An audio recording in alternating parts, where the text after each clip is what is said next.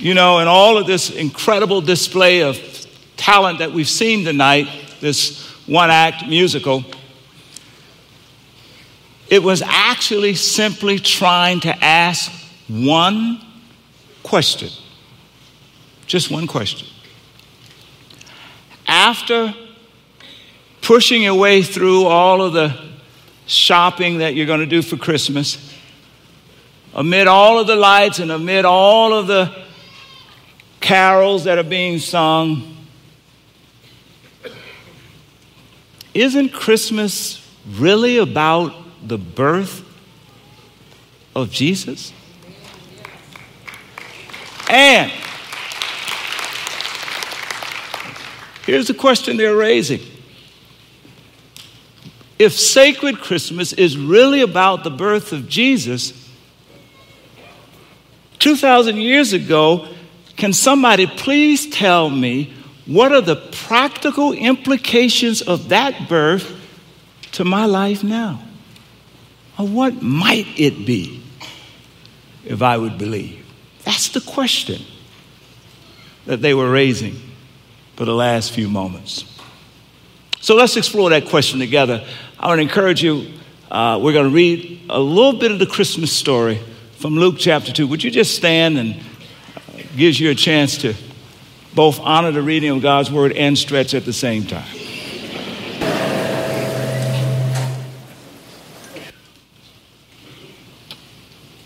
Listen to this passage beginning at verse 11. The angel has broken into the world of the shepherds, and here's what he says Today in the town of David, a Savior has been born to you. Everybody say, to you. He is the Messiah, the Lord. This will be a sign to you. You will find a baby wrapped in cloths and lying in a manger. Suddenly, a great company of the heavenly hosts appeared with the angel, praising God and saying, Glory to God in the highest heavens, and on earth peace. Shout peace. Peace to those to whom his favor rests. And everybody say, Amen. Amen. Please be seated. God bless these next few moments. Fill them with your spirit and work a miracle for us all. In Jesus' name we pray. Amen.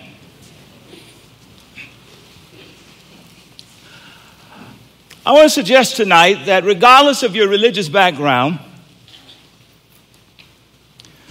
that Christmas offers to all of us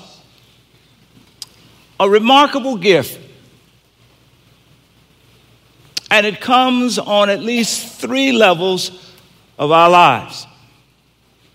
The first gift that Christmas offers, as it is connected to the birth of Jesus, is that it affirms the deep need that we have to believe in the impossible. Everybody say impossible. I was just reading the other day and I learned that the latest Star Wars episode, Rogue One, which I've seen twice now. it's estimated that it will, uh, it will bring in at the box office more than $1 billion around the world.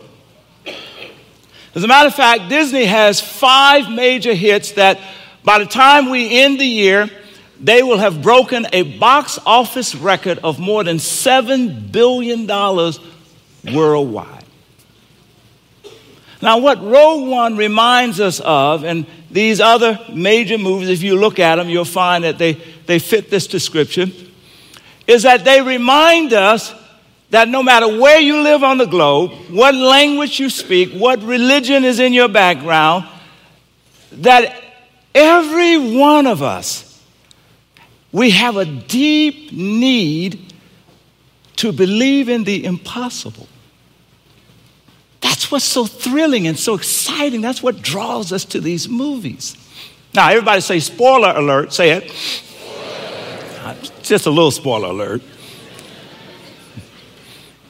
What's really remarkable about the movie Rogue One is that At the very heart of the story that's unfolding is that there's a group of folk who, after everybody has said that this particular assignment is totally impossible, there's this small group of people who believe ultimately it's possible and they proceed to try to accomplish it. And at the end of it all, they accomplish this impossible mission, but not by themselves.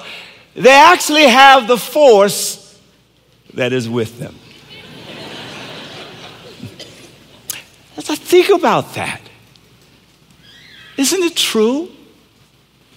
That as you think about your own life, you think about what you learned in school, you think about what you know about the world, isn't it true that, that deep down inside, we all have a, we all have a, a need to, to believe in the, the impossible?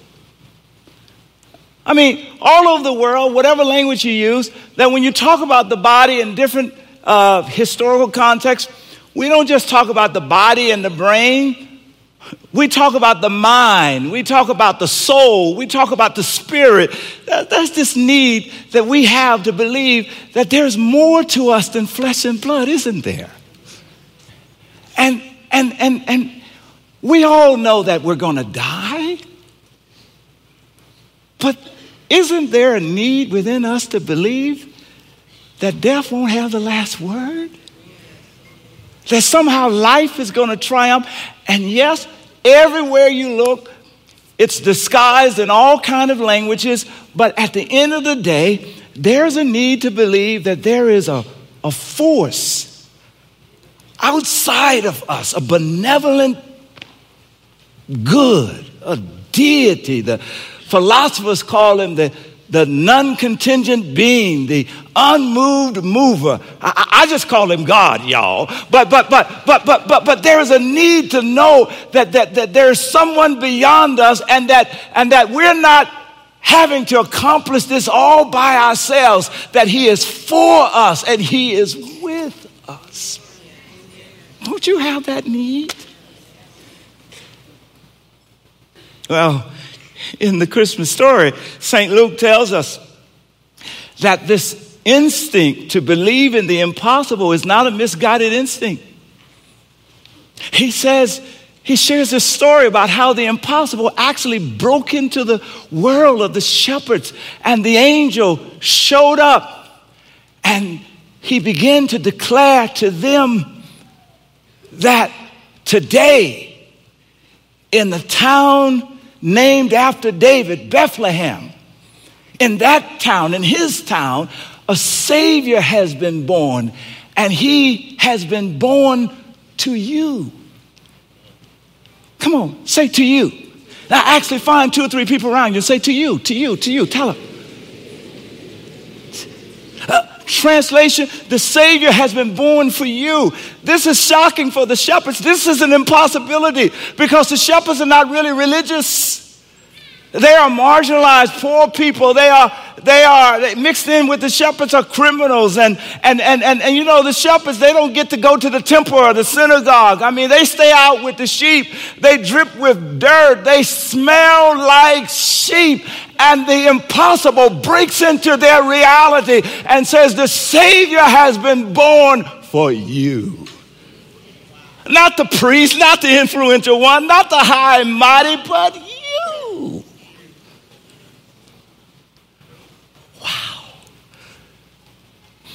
And what that insight teaches us, what Luke says, is you can believe in Christmas, shaped in the birth of Jesus. If you can believe in God, if you would dare to believe in Jesus, you can believe in the impossible. For it has come. And if it came 2,000 years ago, the God that was disclosed, he is alive today. And he's still doing the impossible among us. it was the impossible. A father and son finally embraces, you know, finally embraces. Oh, it's impossible. The second thing that I think that Christmas teaches us that I, I find to be incredible connected to the birth of Jesus is that it points us to a love that is everlasting and one that we can trust. Shout the word trust. Trust. You know, one of my favorite new Christmas traditions is to watch the movie Love Actually. And Love Actually has made a song, a number of songs popular. And one of them is a song written by the Beatles that's entitled All You Need Is Love. Maybe even as I said, you can hear that, that peppy little melody going on in your mind. It's a great song. I love listening to it. But I guess the question I have is does it really square with your experience that all you need is love. I mean, aren't there some among us tonight? You found love, but it betrayed you? Aren't there some among us tonight? You, you actually had love, but she or he abandoned you? If not for another person, at least to pursue another dream? Are there perhaps some among us tonight, I know this to be true, that you had love, but because of the weight of your imperfections and the mistakes that you just keep making and the flaws that are in your life, that love just melted under the weight of that imperfection, and he or she just gave up on you. And the truth be told, if you were asked about it, you would say they were justified in giving up on you. The point I'm trying to make is actually, I don't just need love, I need a love I can trust. the shepherd says, uh, Unto you today is born the Savior. He's the Messiah. He's the Lord. And here's a sign you will find a baby wrapped in cloths, lying in a manger. Here's the extraordinary message of that, right? That the God who is often so feared, that, that in the Old Testament showed up in fire, that showed up shaking the earth, that the God that is often equated solely with judgment, that that God shows up as a baby. Who can't trust a baby? That God shows up as a, as a, as a, as a vulnerable baby. Who can't embrace a baby? And that baby grows up and expresses a trustworthy love as he feeds the hungry and clothes the naked. And ultimately, he dies on the cross for you, in your place and in my place. And he, beca- he who was righteous becomes sin so that we might become righteousness. He, uh, uh, he, ex- he experiences death so that we might have eternal life. He takes on our sins so that we might know forgiveness. Now that's a trustworthy love. Let me try to explain it a different way. What makes Jesus' love so trustworthy? Come on, ask somebody. What, what does it? Ask them. You didn't ask them loud enough. Ask them a little louder. Tell them I'm glad you asked. It's the ingredients. Ingredients. Anybody here know about gumbo? Yeah, yeah, yeah, yeah, yeah. A lot of us on, on Christmas we eat gumbo. Now I've had some really good gumbo, and I've had some so-so gumbo. Now I'm gonna tell you the difference between the good gumbo and the so-so gumbo is what's in it. Right? I mean, good good gumbo, the broth is really rich.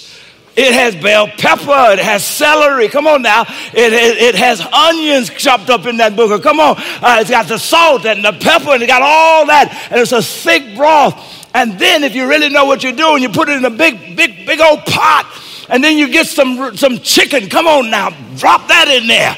And then you get some hot links, chop it up, drop that in there. And then you get some crab, get all the crab, y'all, the leg, everything, drop that in there.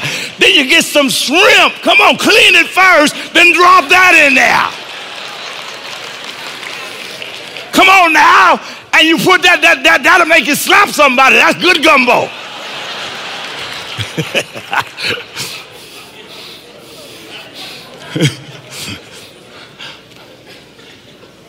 That's what's unique about Jesus' love. He has gumbo love.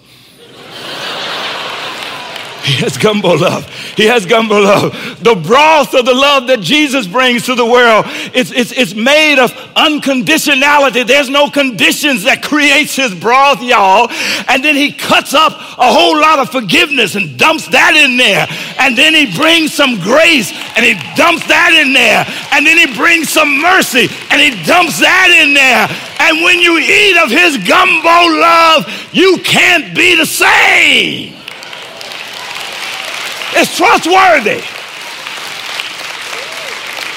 That's what the couple was talking about. Do you remember the couple that was dancing?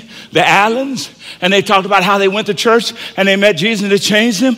All they were simply saying was this that when they, when they, when they encountered Jesus and they believed and accepted the love that he brought to them, they found in that gumbo love unconditionality they found in that gumbo love a grace, unmerited favor. They found in that gumbo love a mercy that, that was poured out into their lives. They found in that gumbo love a forgiveness that never ran out.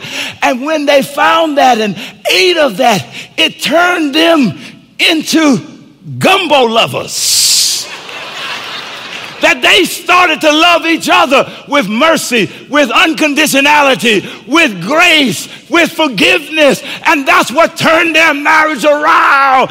That's how Jesus connects y'all.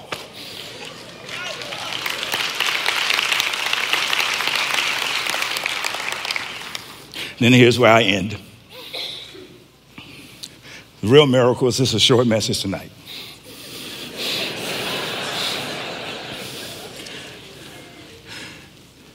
Christmas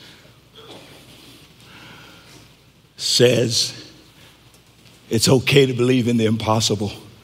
The impossible happened and it happens. Christmas says there is a love that is trustworthy, and his name is Jesus.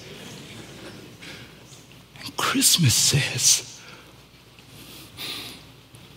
that you can actually, in a broken world, have peace. Glory to God in the highest, that's what the angel declared. And upon earth, he says, peace to all those for whom the favor of God rests. Now you read it, it makes it sound like it makes it sound like God has some favorite people. That's not the point of the text the point of the text. Let me illustrate to the point of the text. Notice when, when, the, when, the, when the scripture, when the angel started off, he said, He is the Messiah, He is the Lord. Everybody say, Lord. Now, here's something else about human nature we instinctively reject the lordship of God. For those of us who are not connected to faith, here's how we talk about it. We talk about it this way I don't want anybody telling me what to do, what I can do, what I cannot do. For those of us who are, to, who are connected to faith, we talk about it a little different. We disguise it. We have this need to be uh, in total charge of our lives.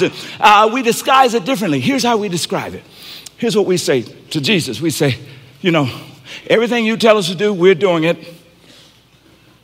So that at the end of the day, because we did what you said to do, you now have to do what we want you to do. And, and, and, and whether we're irreligious or religious, Christian or not Christian, there's something in us that causes us to struggle with God. Struggle, we want our way. We're pulling against God.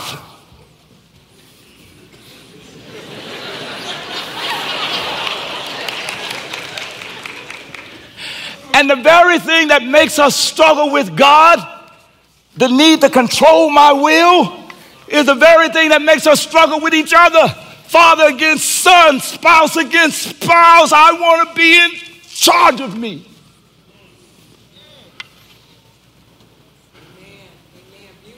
But did you see what happened to that father? He finally came to a point where he was willing to admit his own weaknesses and his own faults. He kindly finally came to a point where he was willing to concede his own pride. He finally came to a point where he was, he was willing to say, you know what, I'm going to learn to love without trying to control. And at first begins, that's what it means that when I come to Jesus and I say, I'm going to allow you to be Lord, there's two things that can happen. I can say, well, just forget it and walk away. But that's not surrender, that's rejection. That's saying, I don't want to struggle anymore. I'll, I'll just die on my own, I'll do it my own way. But what pleases God, what allows God to exert his authority and drive his purpose in your life is when you're struggling. And finally, what's going to give you peace is when you finally say, I stop and I surrender. God stretches his authority over your life and he says, Now I'm pleased with you. I can have my way in your life. And that same power to surrender there that gives you peace, you can now bring those skills and you can, you can do it with your son and with your spouse. You say, Oh, I, I know. I can own my faults and my mistakes. I can, I can let go of, the, of my pride. I can learn to love you without trying to control you. And that's what the father did over there. And as the father did that over there, the son that was looking, you guys can go, the son that was looking was moved by that example. And the peace that happened in the father happened in the son and the miracle of that brace occurred.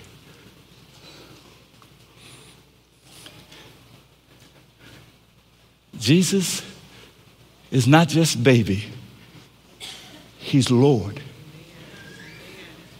And if you want him to change your life, stop trying to control him, stop rejecting him, but take the tools and the lessons of being able to acknowledge my wrongs, release my pride, love without control,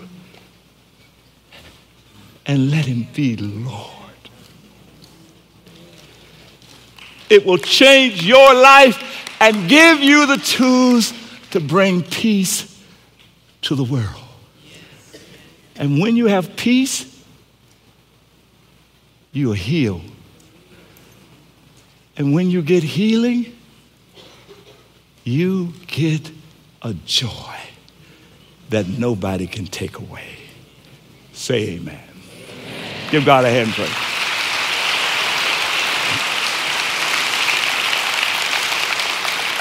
You've got some connection cards. I want you to look at them right now. The front of the card, you've got some next steps. For some people, you can say, I, I want to say yes to Jesus. Or you can say, I'm not sure I want to say yes, but I want to learn more. Either of those is a step of faith. And there are other steps there you can take. But here's the real question. For some of you, you desperately need peace tonight. And I challenge you, as the choir sings, I challenge you to listen and see can you work up the courage to write this sentence. Simply write tonight, Lord, I surrender. And if you do it tonight and you start doing it every day, the one born on that first Christmas night will change your life.